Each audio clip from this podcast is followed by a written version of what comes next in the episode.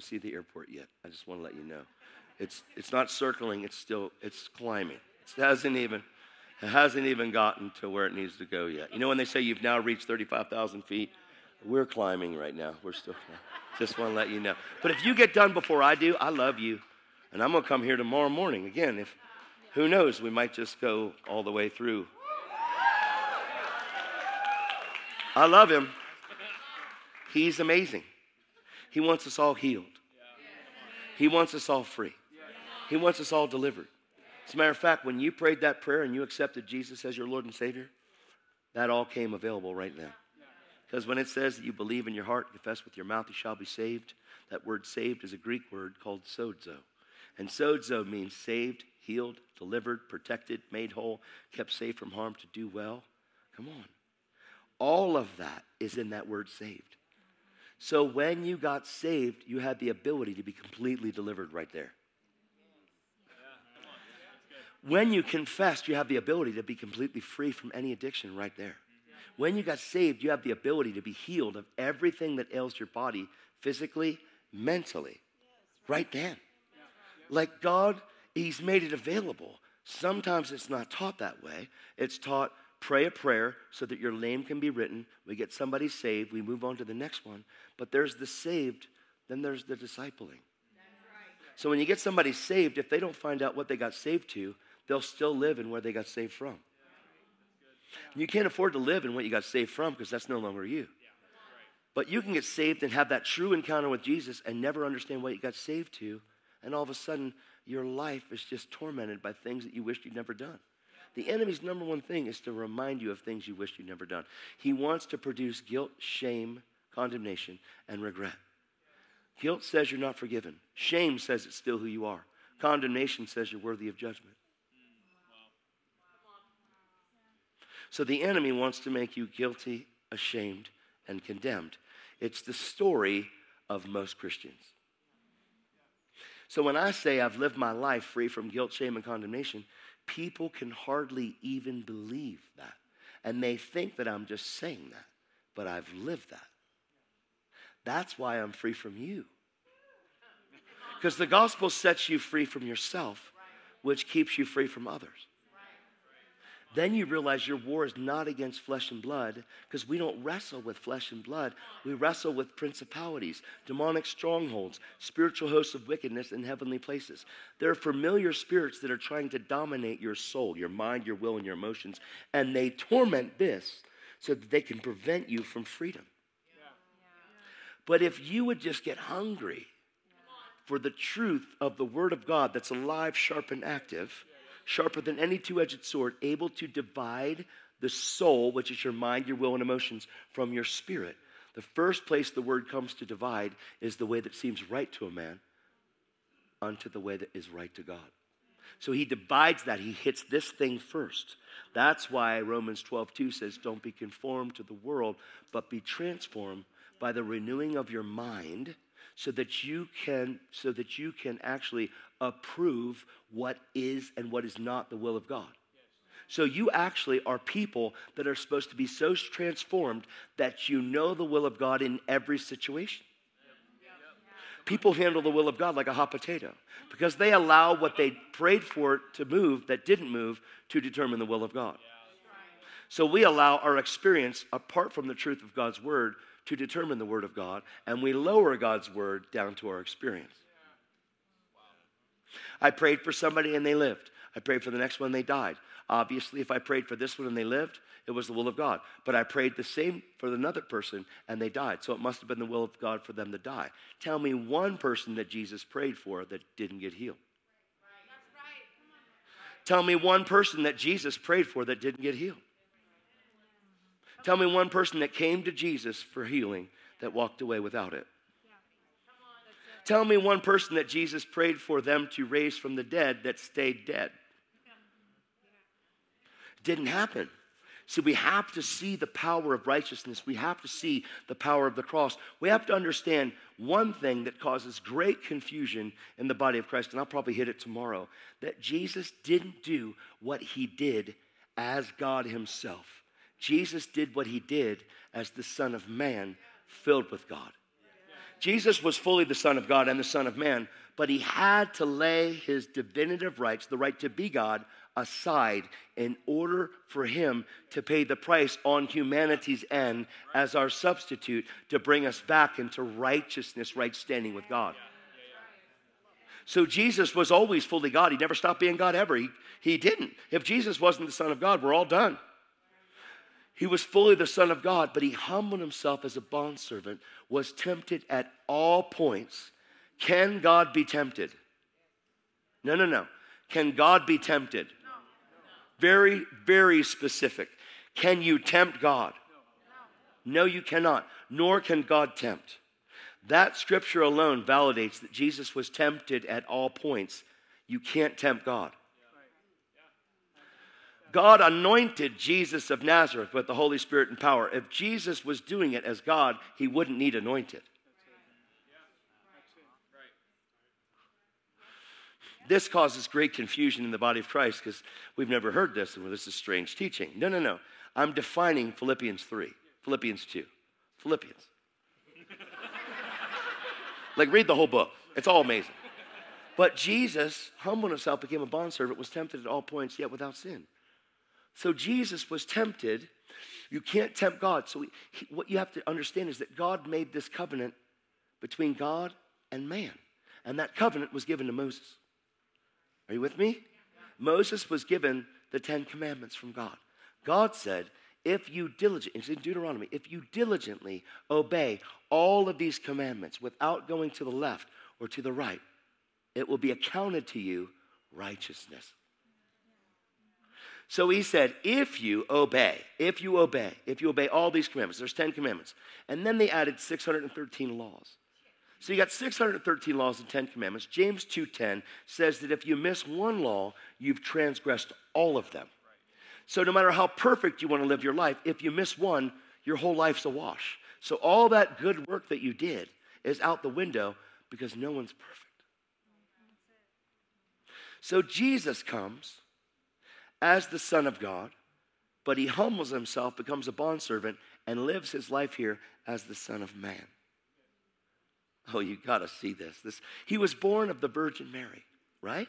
So Mary never got pregnant by a man, Mary got pregnant by God. No woman on earth ever got pregnant by God. That's intense. Imagine her life. Explaining her life away. Like, I'm promised Joseph. I mean, it took God to show up to Joseph to tell him. But think with me. So why why did Jesus have to be born of the Virgin Mary? Because he had to live as a man when he was here. So fully God, fully man but he had to lay his divinity aside. Why? Because the covenant, see, God's all about covenant. God made a covenant between man and himself. And he said, if you obey, righteousness will be there, we'll be one. But man couldn't do it. So God, God birthed Jesus through Mary so that Jesus could walk out what we could never walk out. Oh man. This is so good. So Jesus grows up and walks as a man, and he never did any miracles at all until after something happened. That's right. The Holy Spirit comes down on the day when he comes down to the River Jordan. Holy Spirit comes down, rests upon Jesus, and remains. And God infused, incarnated Jesus, covered him, and filled him with the Holy Ghost. Do you remember that day? When God said, This is my beloved Son in whom I am well pleased. What happened to the heavens on the day that Jesus was baptized? They were open, not just open. The Bible says that the heavens were torn. There was a separation from God for 400 years. No one had even heard God's voice in 400 years. John the Baptist is the first one even declaring that Jesus is coming, the Messiah is coming. I'm preparing. Make a straight path for the Lord to travel. Come on. John the Baptist, right? Dreadlocks, locust honey, wilderness. Did you see the Bible series? Did you see it? He had dreads. You watch that series, I'm telling you. That's not why I have them, but it's true. He did have dreads in the thing. I was like, yeah, they got it. Y'all be freaked out if you got to heaven and seen Jesus with dreads. All of you be like, oh my God. I'm just kidding.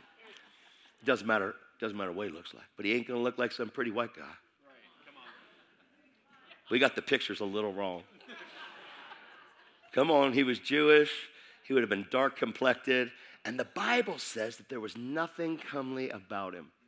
There was nothing attractive about him. So I got that covered. That's what he said. The Bible says there was nothing attractive about him to draw anybody to him. So there's pretty pictures of this Jesus with, like Jesus of Nazareth movie. Did you ever watch it? The bright blue eyed Jesus. Like, whoa, it's awesome. I love it, but that ain't looking like Jesus. You know what I mean? Man, oh, I just love the gospel. So I live in it. I eat, sleep, and breathe it. Like all day long, every day, I'm in the Word. Doesn't matter where I'm at. If I'm working out, I'm in the Word. If I'm if I'm riding a bike, I'm in the Word. If I'm in the airplane, I'm reading the Word. I'm in it all day long. Why? Because it's life to me because there's life in there. There's no life in the world. The more you got the world in, me, in you, the more dead is in you. Life, life doesn't give you stuff. Life can give you joy sometimes, but only salvation can keep your joy all the time. oh my gosh, jeez. So Jesus, Jesus comes down to the River Jordan. He gets baptized. The heavens, it says, were rent. They were torn. Holy Ghost comes upon Jesus. Jesus is then, is then led by the Spirit.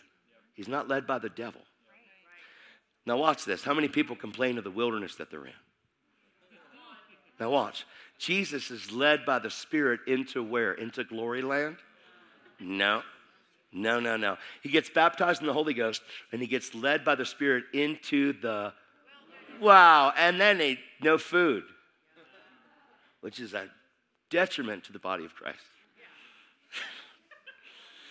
Come on. First temptation that comes, the devil comes. Jesus is being tempted by the enemy. The Spirit led him out there. Do you know there's two wilderness?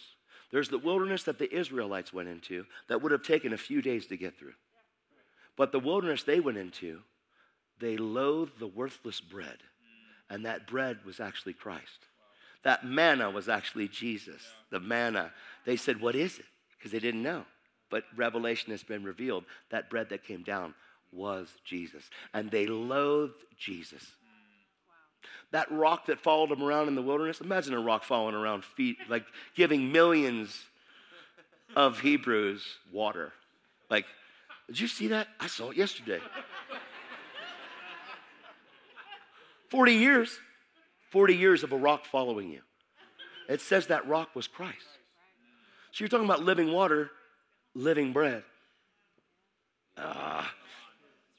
It's crazy. So the wilderness that the Israelites went into, they went in there selfish. But the wilderness that Christ went into, he went in selfless.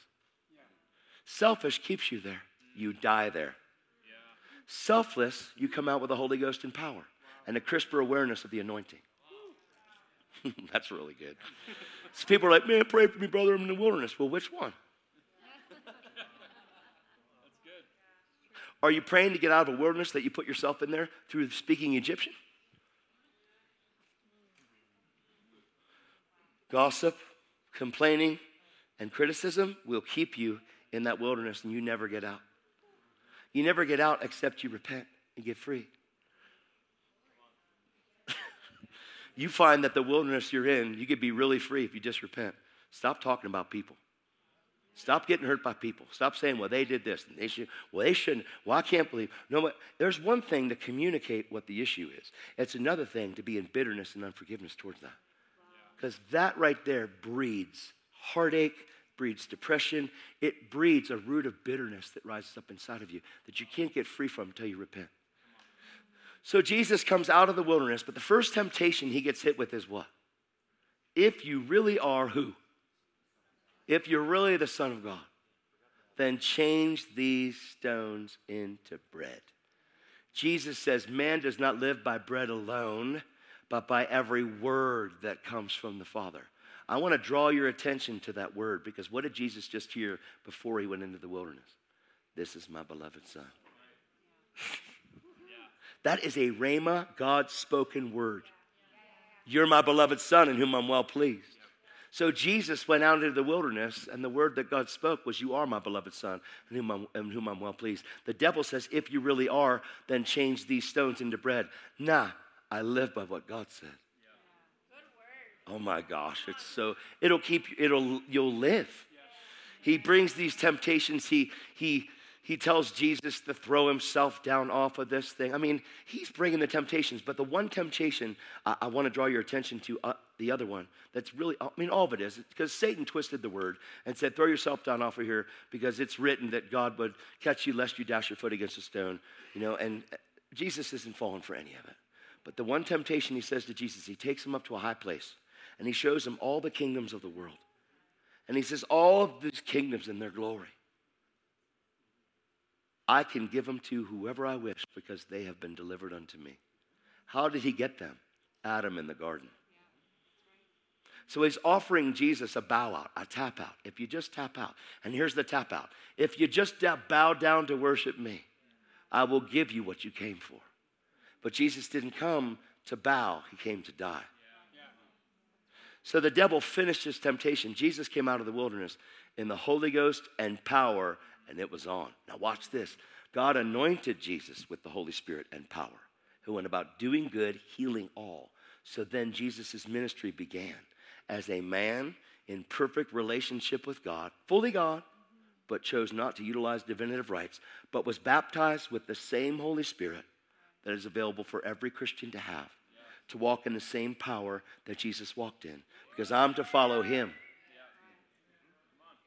Oh, it's so good.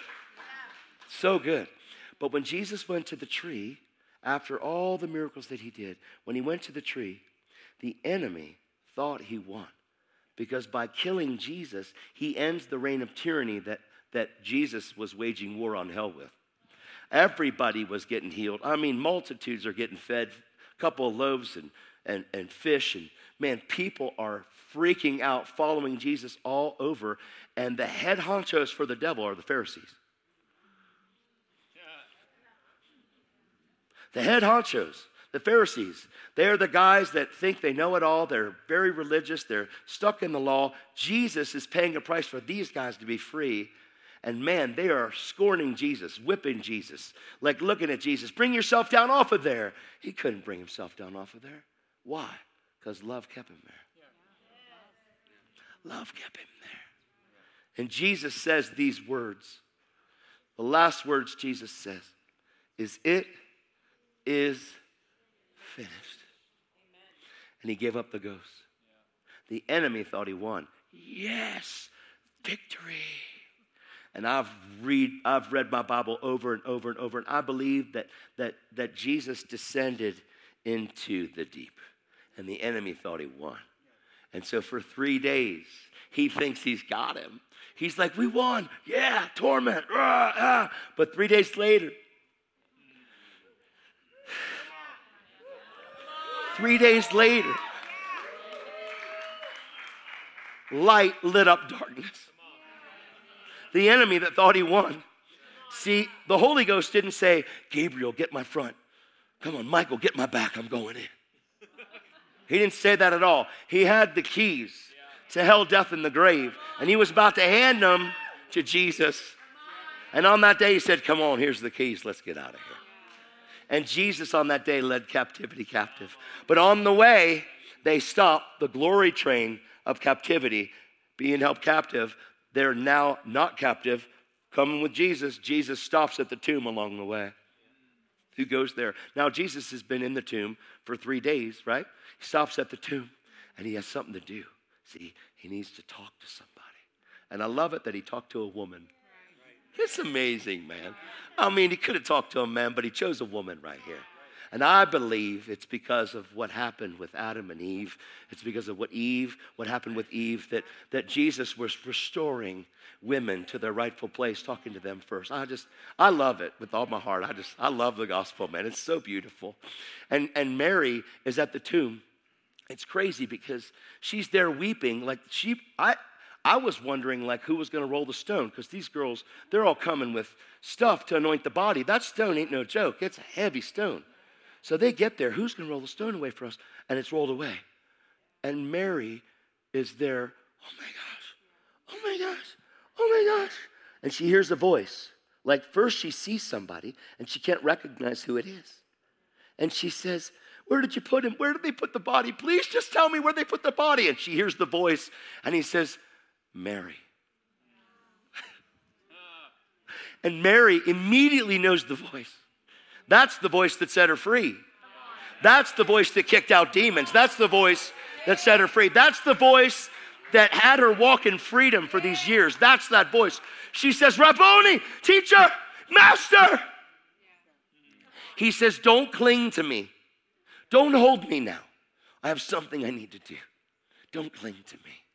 But go and tell the disciples that I'm ascending to my God and your God, to my Father. So Mary whew, cruises back. Come on, she gets them. It's Peter and John. They're like, What? No. Yes. Boom, they go. They go. John's faster, he gets there quicker. Peter doesn't care. He runs right in the tomb. John's like, wow, I, I, I, I. Peter's like, boom, oh my God. They see the linen that was on his head folded as a folded napkin, which means the master's coming back. Oh, it's so, so beautiful. So beautiful. It says they saw and believed. Man, come on. So, so they go back, the disciples, they have this encounter. You know, it's in John 20. They, they're all hiding because of this fear of the Jews. It's, it, it's, it's havoc. I mean, they destroy Jesus. They're thinking they're coming for all of us. They're coming for all of us. Something needs to happen. And Jesus shows up inside the room. I love the gospel with all my heart, with everything in me. I believe everything in there. It's so beautiful. It set me free. Like, you understand, like, like nobody tried to reach out for me. 34 years of my life, no one shared the gospel with me. No one shared God loved me. No one had the time to say, hey, God has a plan for you. Nobody saw somebody sitting behind and said, hey, man, God's got you. Nobody, because everybody's about their own thing, trying to survive, trying to get through the trials of life, trying to wonder how this thing's gonna end. And then they, they see, see, the devil doesn't stop pounding you. He keeps hitting you and pounding you. And as soon as you think you got breakthrough, you're getting up on the ladder, you get right back down again. Why? Because he doesn't want you to succeed. Why? Because he wants you to focus on your journey in life and your success in life instead of the freedom from the finished work of the gospel. So he's got us trapped in this place of trying to go after life and, and the white picket fence and the American dream, which is really the American nightmare and we're trying to do this. It says a righteous man leaves an inheritance to his children's children. But that inheritance isn't money, that inheritance is righteousness. Man, you understand a generational curse continues up to a thousand gener- or up to the third and fourth generation. But with the blood of Jesus, no generational curse can come through the blood of Jesus Christ.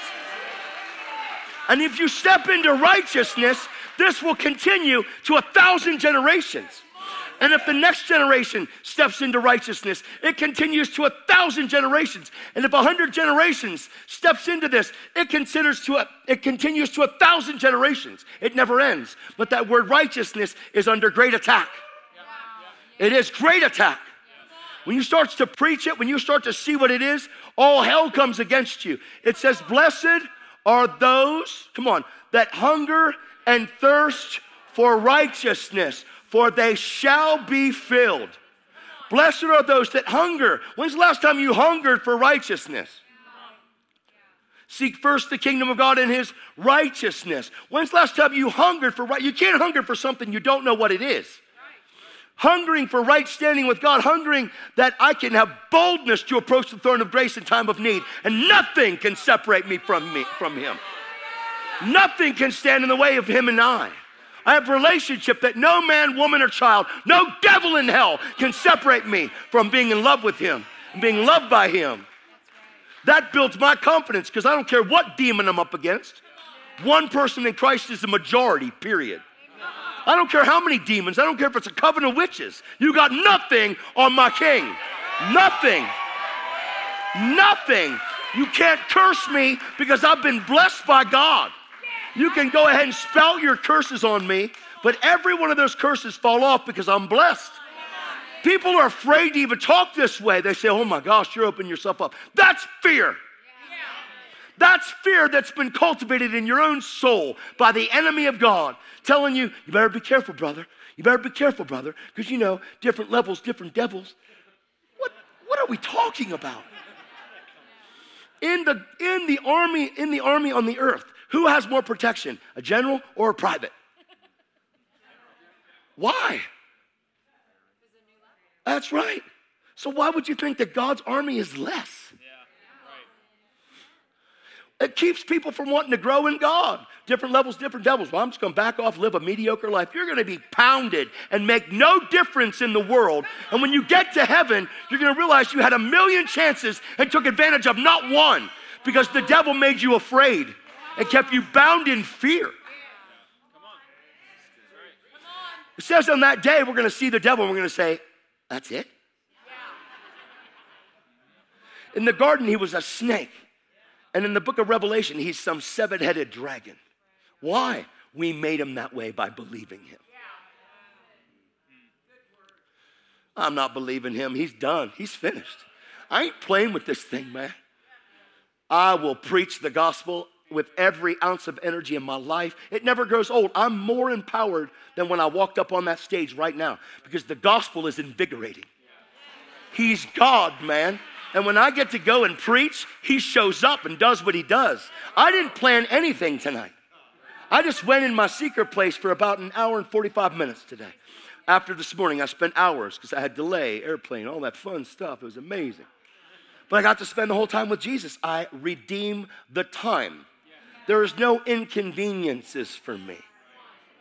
If I'm in traffic, I'm going to seek the Lord the whole time. I might just pray in tongues for three hours. People are like, three hours? My gosh, why? Because my spirit is communing with God. I'm actually enlarging my spirit capacity. When you pray in tongues, you and you edify your spirit. People are like, well, I don't believe in it. That's because you're not baptized in the Holy Ghost. Like, well, I just don't like the gibberish. Well, that's because you're not baptized in the Holy Ghost and you're thinking with your carnal mind. People are like, well, I, I don't believe that. Well, that's because you're in unbelief. What do you want me to tell you? You're in unbelief, you're thinking carnally, and you're a skeptic, and God didn't create you that way. You're picking up the first fruit from Adam instead of the last Adam, Jesus.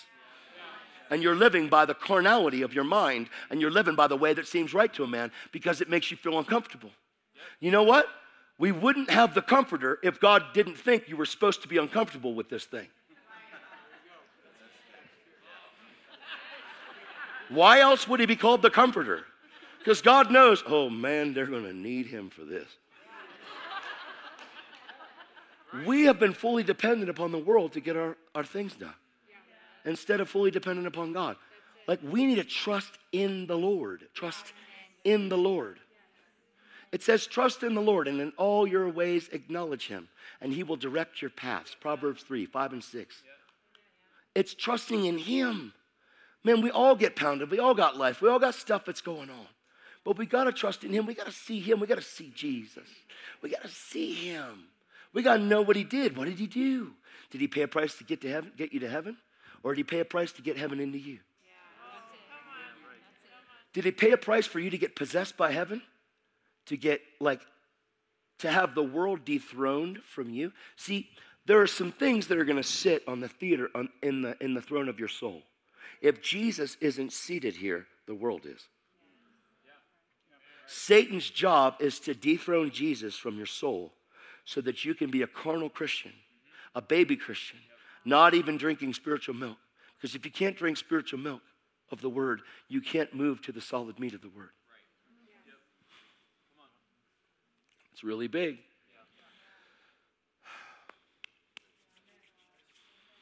Hebrews 5 talks about it says, You've come to need milk.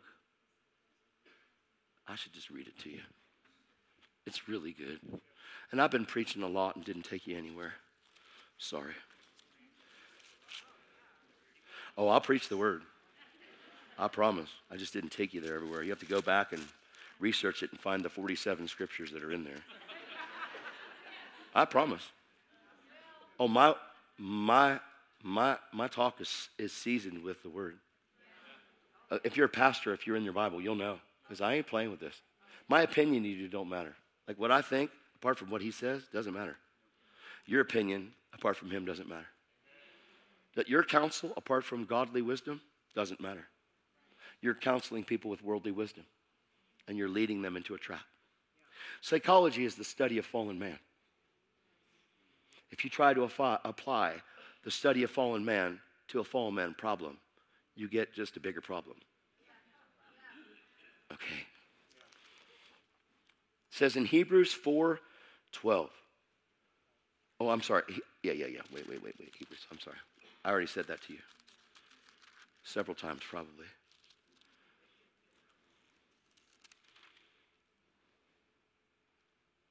Oh, no, I was right. Let's say I looked up. It's Hebrews 5 12. Sorry. For, for by now, you should be teachers. But you need someone to teach you, again, the very first principles of the oracles of God and have come to need milk rather than solid food. That's a scary thing because it doesn't give the time frame on when they should be a teacher. It says by now you should be a teacher, but you need milk instead of solid food. It says everyone who lives on milk is unskilled in the word of. This is a big, big deal. Righteousness is your ability to stand right with God and have the same relationship that Jesus has with the Father. You have the ability to stand in the place, and actually it goes deeper than that, but let me just share this. To be able to stand in the throne room, to boldly approach the throne of grace, and to receive grace in time of need. And when's the last time you didn't need Jesus? So I can actually live inside the throne. room. And if you see what Ephesians 2 6 does, Ephesians 2 6 says that I am seated with Christ in heavenly places. So my life that's positioned here, growing here, as my mind gets renewed, I will actually see things from heaven's perspective because I am actually seated at the right hand of God in Christ Jesus. So hard for people to get there. So I, I, I, don't know if we're ready for that one, but I'm there. Why? I'm in Him. So every time God, if I'm seated in Christ, when God sees me, who does He see? No, wait, wait, wait. You got to see this. If God sees me and I'm seated in Christ, when I get born again, the Bible says that I become seated with Christ in heavenly places. The Bible says to set my mind on things above in, in, Colossians 3 and not beneath. The Bible says to be renewed in the spirit of your mind. The Bible says to not be conformed to the world, but be transformed by the renewing of your mind so you can prove what God's will is. The Bible says that I am in him and he is in me. So when God sees me, he sees Jesus. He doesn't see my faults, my failures, my shortcomings, but he needs me to see what he sees me to be. The whole goal is getting you to see who God says you are so you can stop living by what the world says you aren't. It says, Everyone who lives on milk is unskilled in the word of righteousness, for he's a babe. But solid food belongs to those who are mature, for those who, through practice, have, have powers to discern between both good and evil. So when you get saved, you know that drugs are bad. Like when you get saved, you know that drugs are wrong. Alcohol's wrong. You know that porn is wrong. Like that stuff just like, oh my gosh, all of a sudden. And then there is this training in right standing where God starts to show you all these things that don't belong in your life. And he starts to wean and clip things off of you that were normal for you that aren't normal for him. And then you start to grow in intimacy. You start to spend time with God, and you realize how loved you are by the Father. There's a difference between you knowing that God loves you and you knowing that you're being actively loved by God. Because when you're loved by God, it's over for the enemy. So the enemy wants to do everything he can to interfere with God's love for you in any way he possibly can. Because if he can touch that, he's got you cornered. Because then you think that God's not pleased with you and you have to do something to please God. But the only way to please God is by faith. Ah, it's really good. So if we start to see who He's created us to be, we'll never live by what the world says we're not. Okay, now I can share my testimony. You guys good? All right, I'll, I'll go. If you're going to be here tomorrow, we'll go after this thing some more. I just preach a gospel like it never ends. The message just keeps going because it's, that book is thick. Right? But it's all about the same thing. The whole Old Testament is what you had to do to be right. The whole New Testament is what he did to make you right. The whole Old Testament is what I had to do to be. The whole New Testament is what he did to make me be so that my doing comes out of my being. Are you with me? It's like, think of it this way. Like, this is what I love. Someone taught me this in the beginning. A guy named Dan Mohler, if anybody knows him, he's like my, my spiritual dad. So I ran with him for, I still run with him. He's like my best friend in the world. So, so what Dan told me, he said, like, if you had a, if you had an uncle that passed away and your uncle was like a billionaire, and your uncle gave you part of that inheritance. Let's say there are two people that are inheriting that. Well, that's if you figure that out, that's 500 million apiece. That's pretty amazing. So, unless you go to the reading of that will, you never receive the 500 million dollars. He said, "Are you going to show up at the will reading?" I'm like, "Yeah." Right? So the New Testament is the last will and testament. So Jesus paid a price to give you an inheritance. But if you don't connect to the reader of the will, which is the Holy Ghost, you never realize what rightfully has belonged to you since you got born again. So the whole New Testament is what belongs to you because someone else died to pay a price to give you something that you could never earn, and you received it through inheritance. Oh, it's really good because it's way more than 500 million. Because that money, all that money in the world can't buy you freedom, it just buys you more problems. Because if you inherited $500 million and didn't understand how to steward that, money becomes your master instead of your servant, and you're done. But if money becomes your servant, see, money makes a great servant, but a terrible master. It's so good.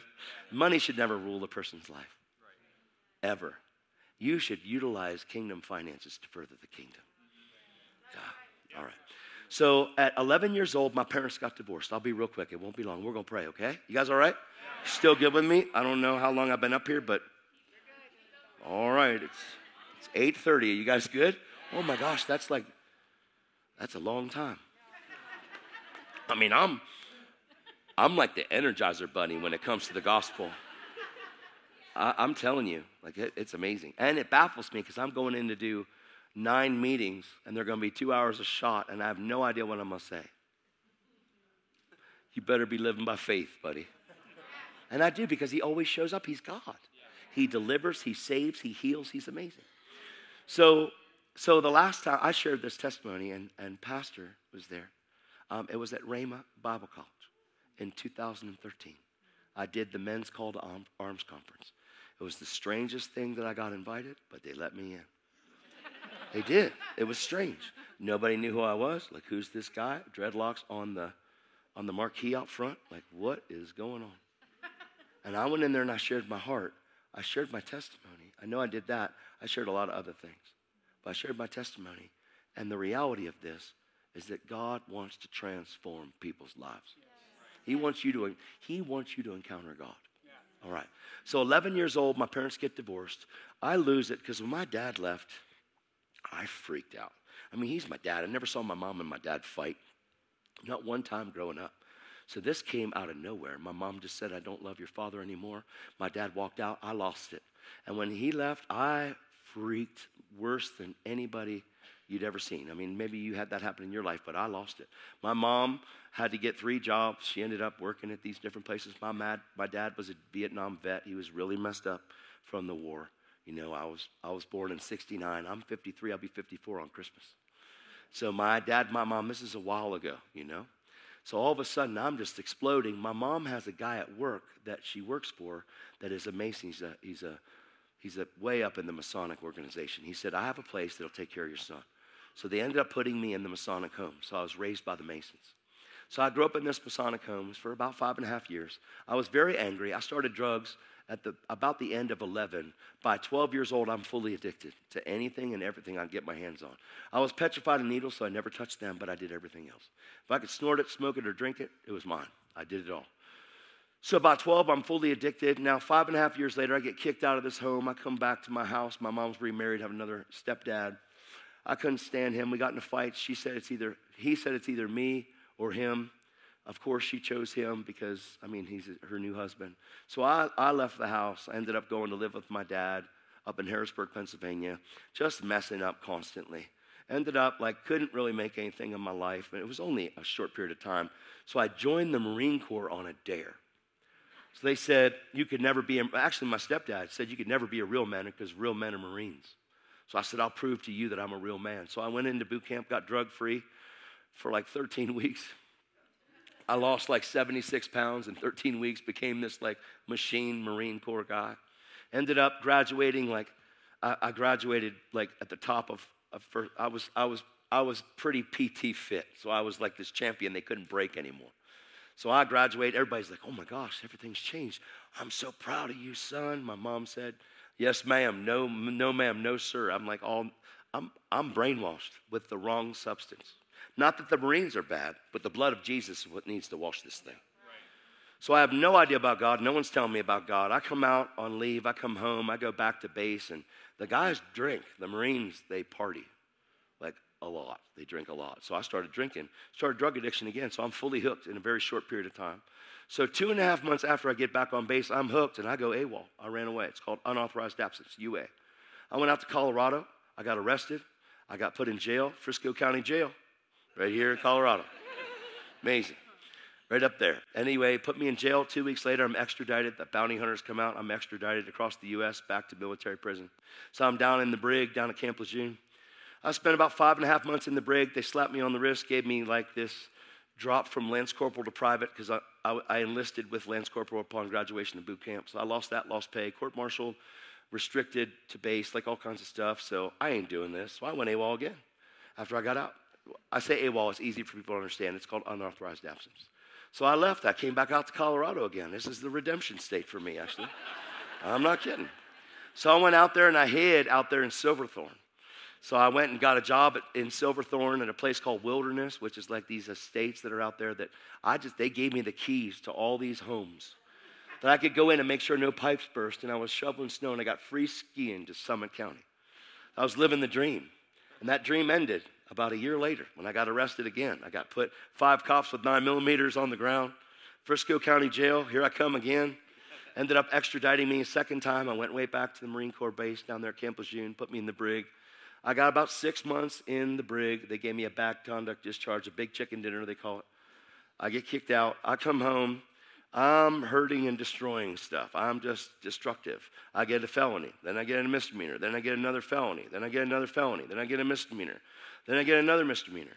Then I'm about to get another felony and like didn't get busted. It was amazing. So, but I'm jacking up stuff. Then I meet this girl on a blind date in a bar and trick her into thinking I'm Mr. Amazing. I did. Tricked her into it. I was a salesman back then. Like that, I could sell everything but drugs because I used everything I got. So I tricked this girl into thinking I'm Mr. Amazing, and we move in together, you know, at her mom's house. And, and I have a family of atheists. She's got a family of atheists. I've got one Christian in my, in my history, and his name's Oliver Cromwell. As my great, great, great, great, great, great uncle. He caused a lot of havoc over there in, in England. Just a little, anyway. We were talking about it earlier. But, I, but no other Christians. I don't come from a Christian family. I'm like, I come from a line of atheists and unbelievers. And if there's anything in there, there's just Christmas and Easter only. You know, CEO Christians. So I have no grid for who God is, none of that stuff, and no one's telling me. I'm moving with this girl, we're living at her mom's, and like I, am using drugs, but she's not seeing the entirety, and she has no idea about the military, she has no idea about felonies, she doesn't know anything. So, man, we're together for about a year and a half, and she delivers our baby. Our baby was born, and when my child was born, I immediately heard these voices kill yourself, take your life. You'll never be a father. You'll never be worthy of being a dad. You'll never be a dad. You're a deadbeat dad. You can't hold the job. What are you going to do? I heard these voices constantly. So I went to the doctors. So I'm bipolar. Got all these voices coming. So get some meds for that. Go back because the meds aren't helping. So drugs, I got lots of drugs and stuff they're doing. Alcohol every day. I'm like going after this. So now borderline schizophrenia. Okay, what do I do? Manic depressive. I've got the labels. I've got all that stuff. This is why I'm telling you about depression because that's where I was. So all of a sudden, this thing's getting out of control. So now my girlfriend tells me that she's leaving me. So now I tell her that I'm killing myself, and it was really real, and I really was going to put a gun in my mouth and end my life. I would have to get a gun from somebody else because of my felonies. I'm definitely not holding a gun in my house. I ain't playing with that. So I ended up, ended up just same path, same destruction. And then just a little while later, she tells me she's leaving me. She's going to find a man to take care of her. And immediately I thought in my life, this is going to be the plan. I'm going to kill him, I'm going to kill her, and I'm killing myself. And that's how we're going to end this. And I'm going to leave our daughter with nobody. And I contemplated that thought for seven years. So my, my girlfriend lived with that for seven years. She didn't let her mom know all this stuff, and she was way more concerned about me taking my life. But out of fear, she didn't go with anybody else because I would have done it. I was a time bomb waiting to happen. I was an animal. I was angry. I was bitter. I was a fighter. I got into brawls constantly. If you looked at my girl wrong, we're fighting. Like, if you looked at me wrong, we're fighting. Like, you're disrespecting me. I had that total attitude and had no understanding. And I had no understanding of how to read. So I never read a book before in my whole life that went the whole way through school without knowing how to read. Anybody can skim and find the answers. But I literally couldn't read. And I had ADHD, I had dyslexia. I had, all, I, I had a lifetime subscription to issues, man. I did. So I'm entrapped, and not one person's ever telling me about God. Not one. No one ever witnessed to me. No one ever told me that Jesus had a plan for me. No one told me that I see this in your life. No one prophesied over me. No one had a word of knowledge. No one dared to even tell me that Jesus loved me. So, 34 years of my life, I lived in the United States, and nobody came across my path to even witness to me. But I was a scary guy. I mean, I was a scary guy. I was a dangerous guy. So I understand, like, man, stay away from that guy. That was me. I was like Linus from the Peanuts, like black cloud everywhere I went. I was. And so it was really whack. So one day I come home and I see a note from my daughter Mommy left. She's never coming home. I'm at grandma's house. Mommy hates you, daddy. She's never coming home. So that's it. So I drive to her stepdad's house because I'm going to get a gun in his gun cabinet. I'm going to put the gun in my mouth and end my life. So, like, this is a crazy time of my life and it was real. So I went to the gun cabinet to get a gun, and on the way to the gun cabinet, I passed by a phone book on the mantle on the hallway going down, flipped the phone book open, and it opens to churches. Now, I am not, let me see where CH church, it wasn't that at all. It was like a divine flip of that notebook, of that, of that phone book. Now, before you guys understand this, I had a band. I was the singer in a band. I was the front guy. And I had sang in this band for four years. And these guys were like my best friends, right? So like that's the only thing I have going for me. But I'm I'm going to singing at bars. We have all originals. We're planning on getting signed. And I would move the bar, fights, all kinds of craziness, that kind of life. But that was what I was going to do. I was going to be a singer in a band. It was the one thing I had going for me. So that night, I ended up I ended up making this check at one of these 586 churches in this phone book. And I went to this church and I met this guy named Dan Mohler. When I went to the door, this happy guy answered the door and I said, What's wrong with you? He said, It's not what's wrong, it's what's been made right. I said, What? I need to talk to somebody. He said, Come on in, buddy. And I'm like, I'm not your buddy. he was full of joy, and I couldn't even look in his eyes the right. It was just weird for me. I knew that something there was different than what I'd seen before. But I went upstairs in the sanctuary, which I didn't even understand what a sanctuary was. And I, am like, and I threw up all my stuff on him, all the stuff that I'd ever done, you know? And I'm like, why am I doing this? You're not even listening to me. He said, oh, I'm listening to you, but what you're telling me isn't helping you.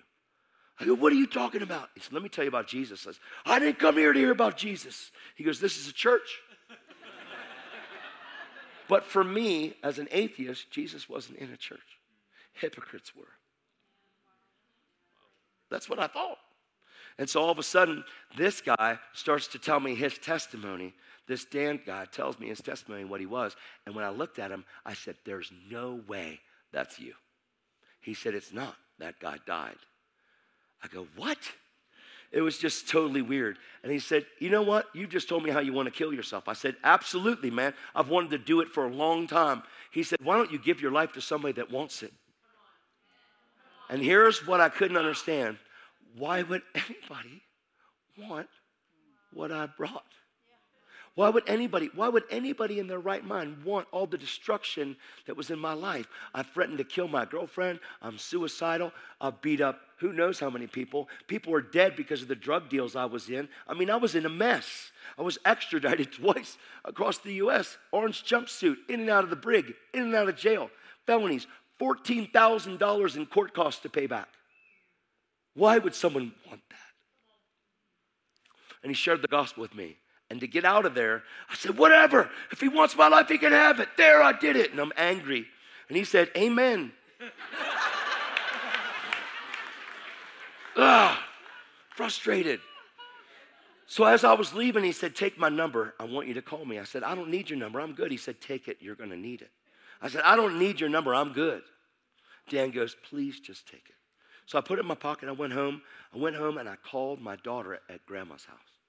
And I said, Hey, baby. She goes, Daddy, mommy's never coming home. I said, You need to tell mommy that daddy found God. She said, What's he like, dad? She's seven and a half, little kid. I wasn't. I was any any man can be a sperm donor. But only knowing God can make you a father. Yes, I said it. Tell your kids because they're going to learn from the world anyway. Any man can be that, but not every man can be a father. You need to know the father to be a father. So I never knew what it meant to be a father. I was a dad, but father? I don't know. That's why when you hear God's a father, it frustrates people because we've grown up with somebody that was not a good father. So when you're hear father, you're like, ah. God's not a man. He's God, but He's our father. So I went, my daughter, I said, You kick and scream, you do whatever you got to do to get mommy to come home. Daddy's waiting. She goes, Okay, dad, but if she's not coming, I said, I love you, daddy's waiting, and hung up the phone because I knew I could maneuver in the name of Jesus. Well, I hated hypocrites my whole life. I was about to become one, and in a very short period of time. Try to use Jesus to get my way. So my girlfriend comes home. Oh, now you're going to be some holy rolling hypocrite? And the last person that talked about God and her family was her grandmother right before she died. She became a Jehovah Witness and cut the whole family off. So that's her view of, of God, and it's a horrible view. So, man, she comes home. She goes, You don't fool me, you lion. I said, No, everything's going to change. And that first night, I put my daughter to bed. She's like, Daddy, I'm so glad you found God. I said, Me too. This pastor's going to teach me about his God.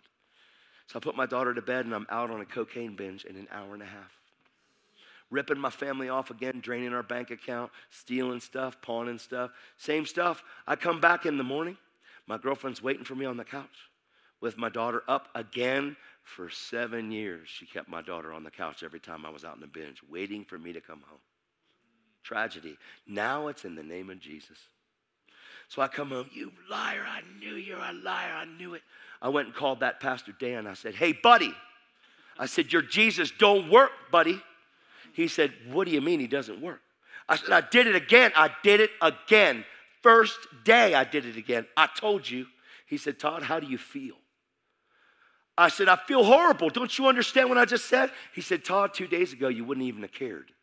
Thank God there's a seed growing in your heart. Oh, I, I got so mad. Like, the only seed growing I know is weed because I grew marijuana. I was so mad, like, make it grow faster through the phone, like all that. So the next day was band practice. We had band practice at my house. I was the singer, and we had this single wide trailer on a foundation in the middle of two acres of land. So the band was in my basement. They were all coming over. So I'm excited. I got to tell the guys about my new Jesus thing. So the guys come over. I say, Guess what, guys? I gave my life to Jesus. They're like, Shut up, dude. Don't even. Don't even talk like that. I'm, I'm serious, man. I gave my life to Jesus. They're like, shut up. And they handed me a big joint. For those of you that don't know what a joint is, it's a marijuana cigarette. So they handed me a big joint. I took a hit. I said, Jesus loves you guys. Same thing it was before, and I have no conviction. I don't. I just have condemnation. I don't know what this I don't know the difference because I'm getting high and it's making things chill. And all of a sudden, these guys are like, yeah, right, Jesus. And then finally, at the end of practice, I go, dude, I'm telling you, Jesus is real. You got to come meet this pastor. They're like, don't say that name again. I'm like, Jesus, Jesus, Jesus. I'm singing it on the microphone. So three of them got their stuff and packed up and left. And I've got one guy left. He's my best friend in the world. His name is Bobby. He's my guitar player. And literally, he's the guy that would stand with me through anything. He's that guy. He looks at me and he goes, Bro, you got your path, I got mine. It's cool, dude. Hey, you found yours, I got mine. Come on, we can hang out. It's good.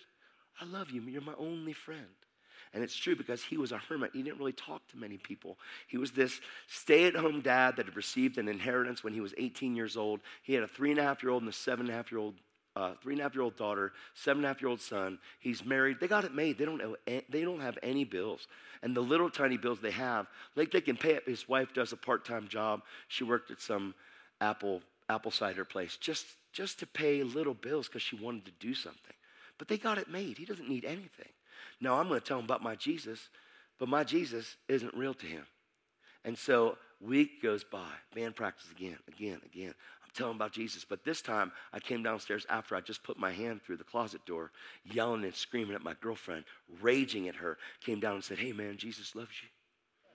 What a mess. So he goes, Dude, look at your hand. What'd you do? Did you hit her? I said, No.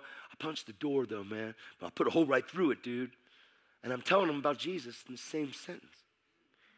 He's like, Don't you realize that Jesus isn't real? Look at your life, bro.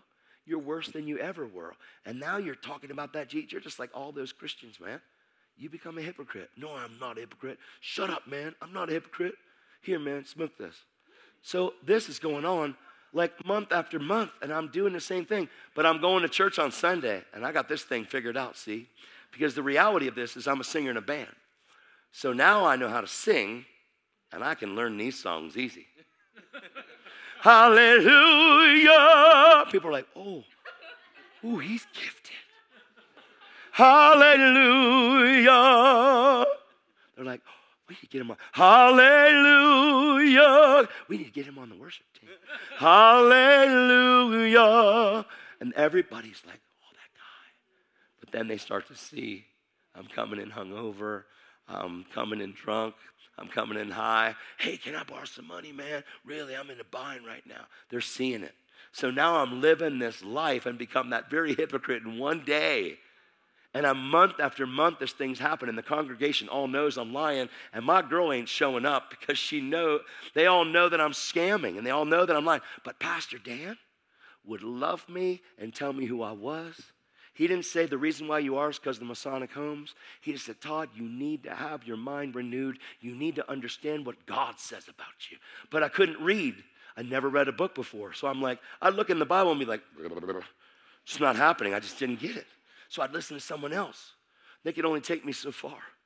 And I would feel good when I left there, but I would do the same thing again.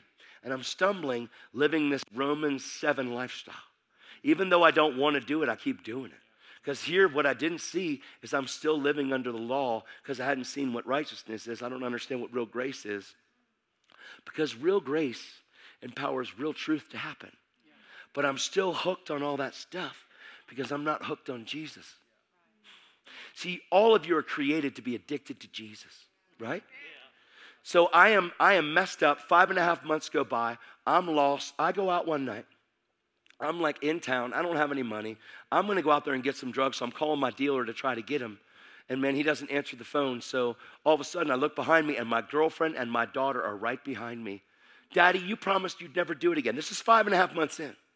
This is time after time with Bobby telling him how real Jesus is, and, and him looking at my life, telling me again and again, Your Jesus isn't real. Look at your life. Bro, look at your life your Jesus isn't real? Wouldn't your life be different? Look at my life, man. I don't need Jesus, and I'm a good person. I don't do those things. I don't steal. I'm there for my kids. Look at you. Jesus isn't real. You need to find the strength from within. All those talks. So that night I went out and lost my daughter and my girlfriend. My, da- my daughter's screaming, Daddy, come home. I left him in the parking lot.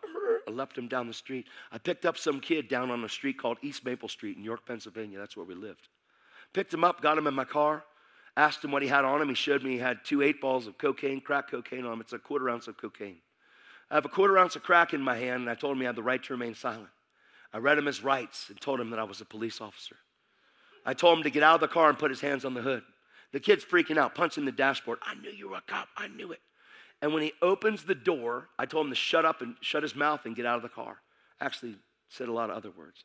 He gets out of the car, he puts his other leg out, and when his leg was out, I hit the gas. He spins around and he unloads 14 rounds of a 9 millimeter right outside of my window. Right passenger side, right there, about from here to there, Pastor.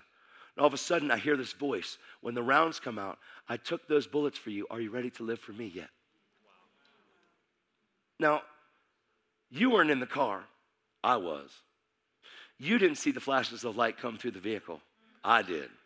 You didn't hear the voice that was louder than a nine millimeter at point blank range. I did. And it scared me so bad that I'm flying out of town. And once I got out of town and realized I wasn't hit, I smoked every bit of that cocaine to try to get that voice to go away. And every time I took a hit off the crack pipe, that voice killed my buzz all night long. And I couldn't get high, which drove me crazy. I pulled into my driveway and I'm freaking out because I'm not high. I got to see my car. I looked at my car. I had no bullets in my car from 10 feet away. That's not possible. So all of a sudden, I'm freaking out. I go to the door. She's up with my daughter. She says, I hate you. Get out of my life. My daughter's screaming, Daddy, no. She's screaming. I said, I got to go. I am so scared because the voice won't go away. It's loud inside of my head. I took those bullets for you. Are you ready to live for me yet? I took them for you. Are you ready to live for me yet? So I ended up leaving. I went to Dan's house, and Dan and I decided that I was going to go to Teen Challenge. So a couple days later, I'm going to Teen Challenge. So the next day, I only had one more day, so I had to leave. I called Bobby and I said, Hey, bro. I said, Man, last night I went out in town and man, I got I ripped off this drug dealer. He goes, Dude, you gotta stop. You're gonna get killed, man. I said, Well, the guy unloaded a nine millimeter, man, till it was empty right at me, right outside my car. He goes, Are you in the hospital? Are you okay? I said, No, that's just it. I heard this voice. He said, What do you mean you heard a voice? I said, I heard a voice say, I took those bullets for you. Are you ready to live for me yet? He says, Todd, you're hearing voices. You need help. I said, No, you don't understand.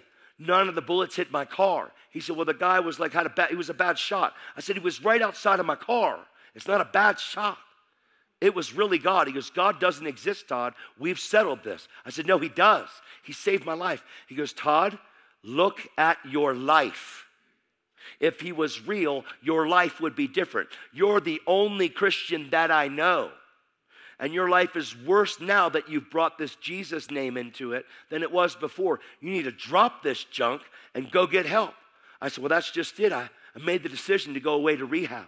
He goes, Good for you, dude. You need help. This is going to be the best decision you ever made. I said, Well, it, it's a Christian rehab. He goes, That's the worst decision.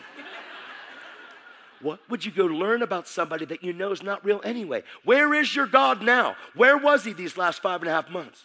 And he's reasoning with me. I said, Bobby, I'm telling you, look at your life. You're a good dad. And I did it without God. I don't need a God in my life. I can do this. You find the strength from within. I said, Bobby, I'm leaving, and this program isn't 28 days, it's a year.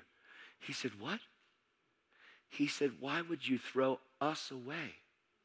He said, You're my only friend in the whole world. You're the only one I talk to. Come on, it's me and you. I said, Bobby, I can't do this anymore. You're a good dad. You're a great husband.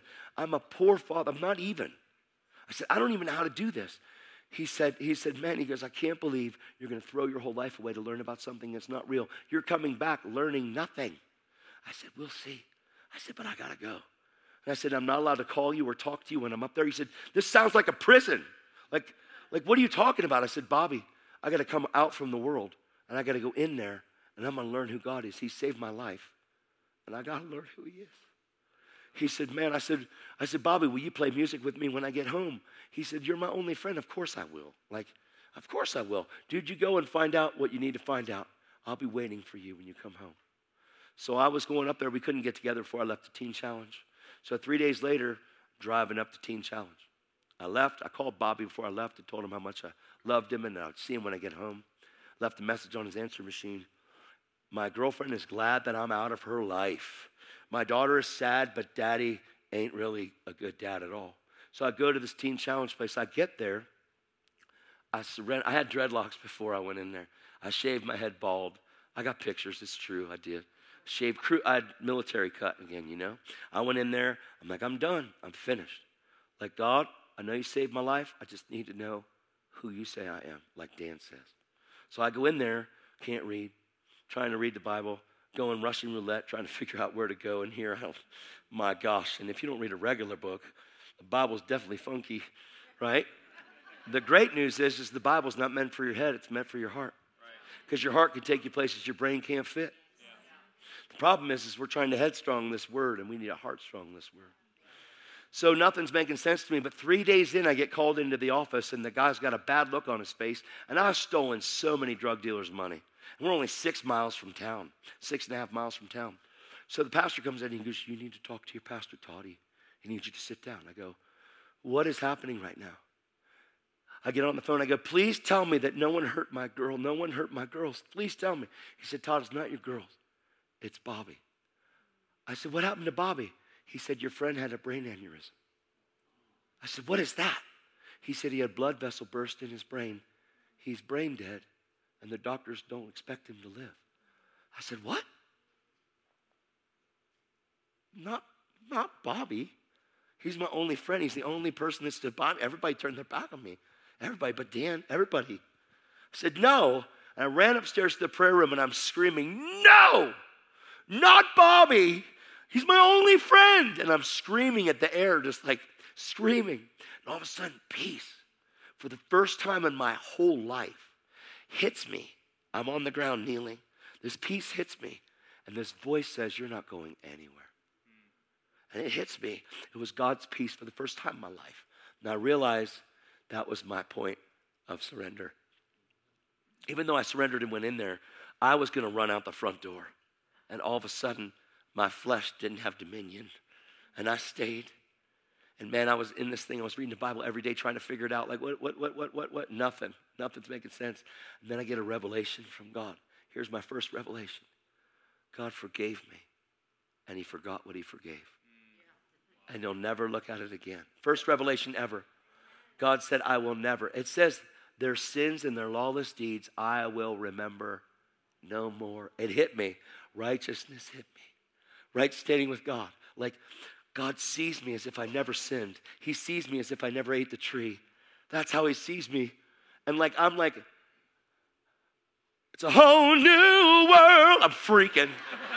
You don't understand. I'm like I'm freaking out every day. Oh my gosh. Gosh, do you understand? I'm not guilty. They're like, whoa, whoa, whoa, you're in teen shop. No, no, no, I'm not guilty. Like, Jesus bore my sin. Well, well, I know that. No, no, no. No, listen. I'm not guilty. And they're freaking out on me, telling me, you need to slow down. Dude, you need to chill. You, this is a marathon, not a sprint. But I could never find that in my Bible. That's not in there. It's a race. It's neither a marathon or a sprint. Righteousness enables you to run this, this race with real grace. Grace enables you to walk out what truth calls you to.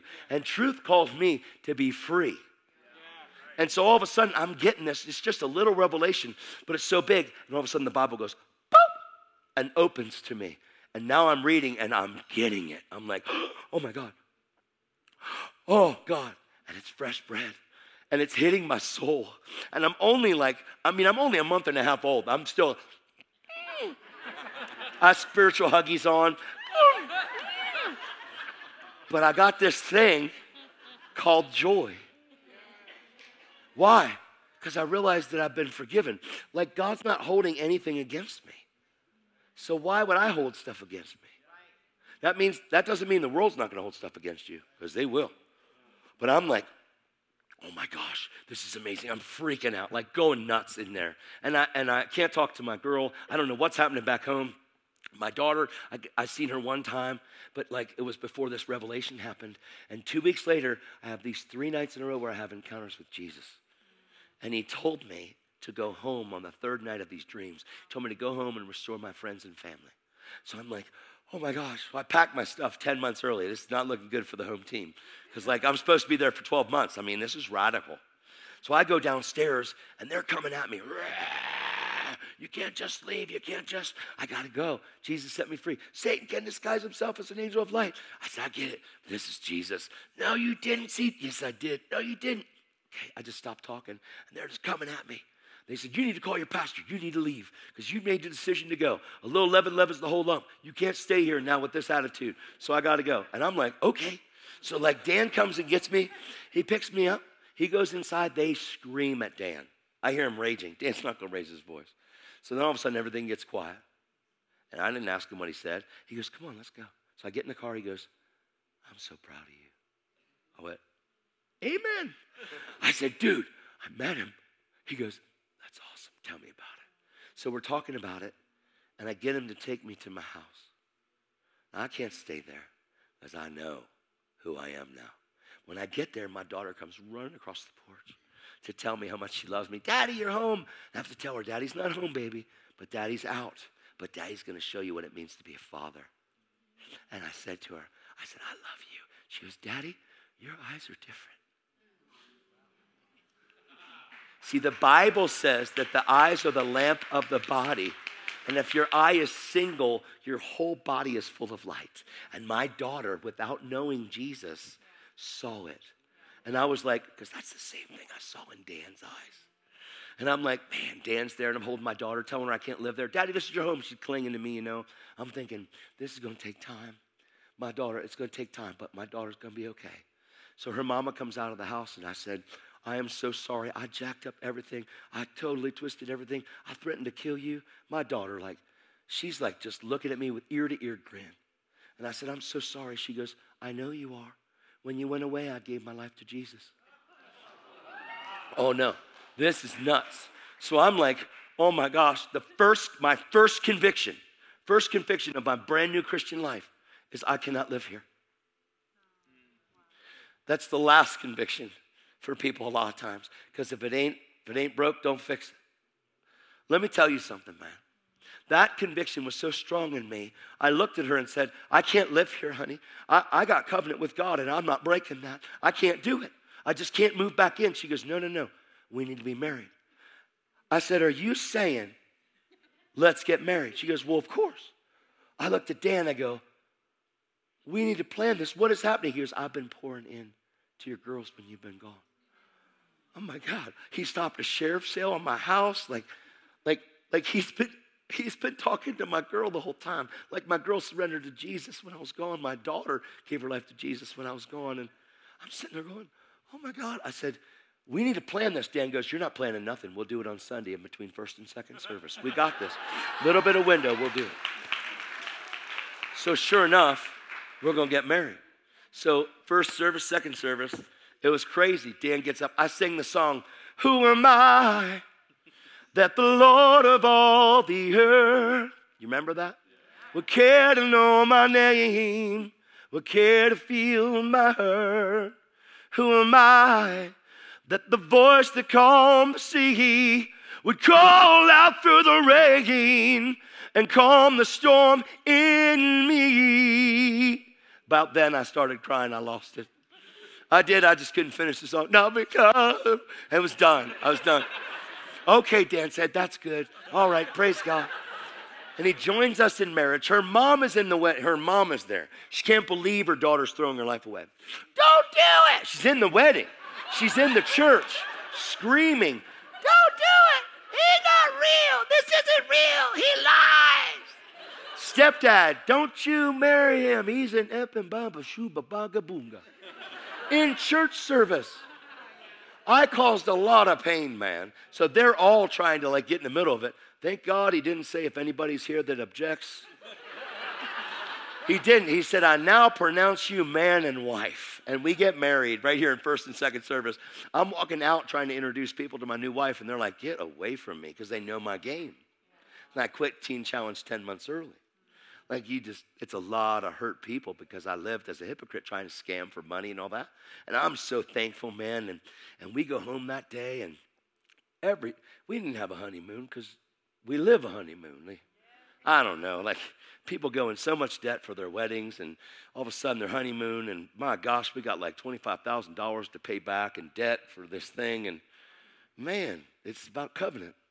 I mean, I love the big weddings, but make it more about the covenant than your big wedding. Make it a big covenant. Like that's so we end up getting married, and the next day the Holy Spirit says to me, Go and visit Bobby. So Bobby's in a coma still, he's still alive. So I went up to this convalescent home. My best friend, the, the guitar player that I lived hypocrisy, I played the harlot in front of. When I say playing the harlot, that means that I'm supposed to be married to Jesus, but I'm sleeping with another. Playing a harlot means living, and, and, and the world is more important than Jesus is when he's supposed to be your only lover. So I'm living that life and in front of him, and now I know I was wrong. So I go up to see Bobby, and he's in this convalescent home. And when I get to this place, I see him in this bed with this life support hooked up with his brain, his skull cut away up here, and his brain's bulging out. It's covered with gauze, you know, and his eyes are all glossed and just dead stare, man, comatose. And his, his wife is in there, and I said, Hey, Betty. I said, I'm so sorry. She goes, Why are you sorry? You didn't do this. I said, Because I didn't show him Jesus. She goes, Jesus? And she's an atheist. And I'm going to bring Jesus into the equation. And she starts screaming, There is no Jesus. You're going to tell me there's a look at my husband. Ah, shut up. She starts raging at me. She goes in the corner and holds her ears. And I sat there with Bobby. I brought my daughter Destiny with me into this thing to see Bobby because that was my best friend and she knew it. And I sat there and looked in Bobby's eyes and said, Bro, I'm, I'm sorry. And for 30 seconds, I had this condemnation. And it was actually it was sin consciousness in there. Sin consciousness and son consciousness are completely different. Sin consciousness means i have a guilty conscience because i wished i could go back and change it. And i saw all this jesus loves you bro. I saw all the times of partying drinking telling about jesus punching the hole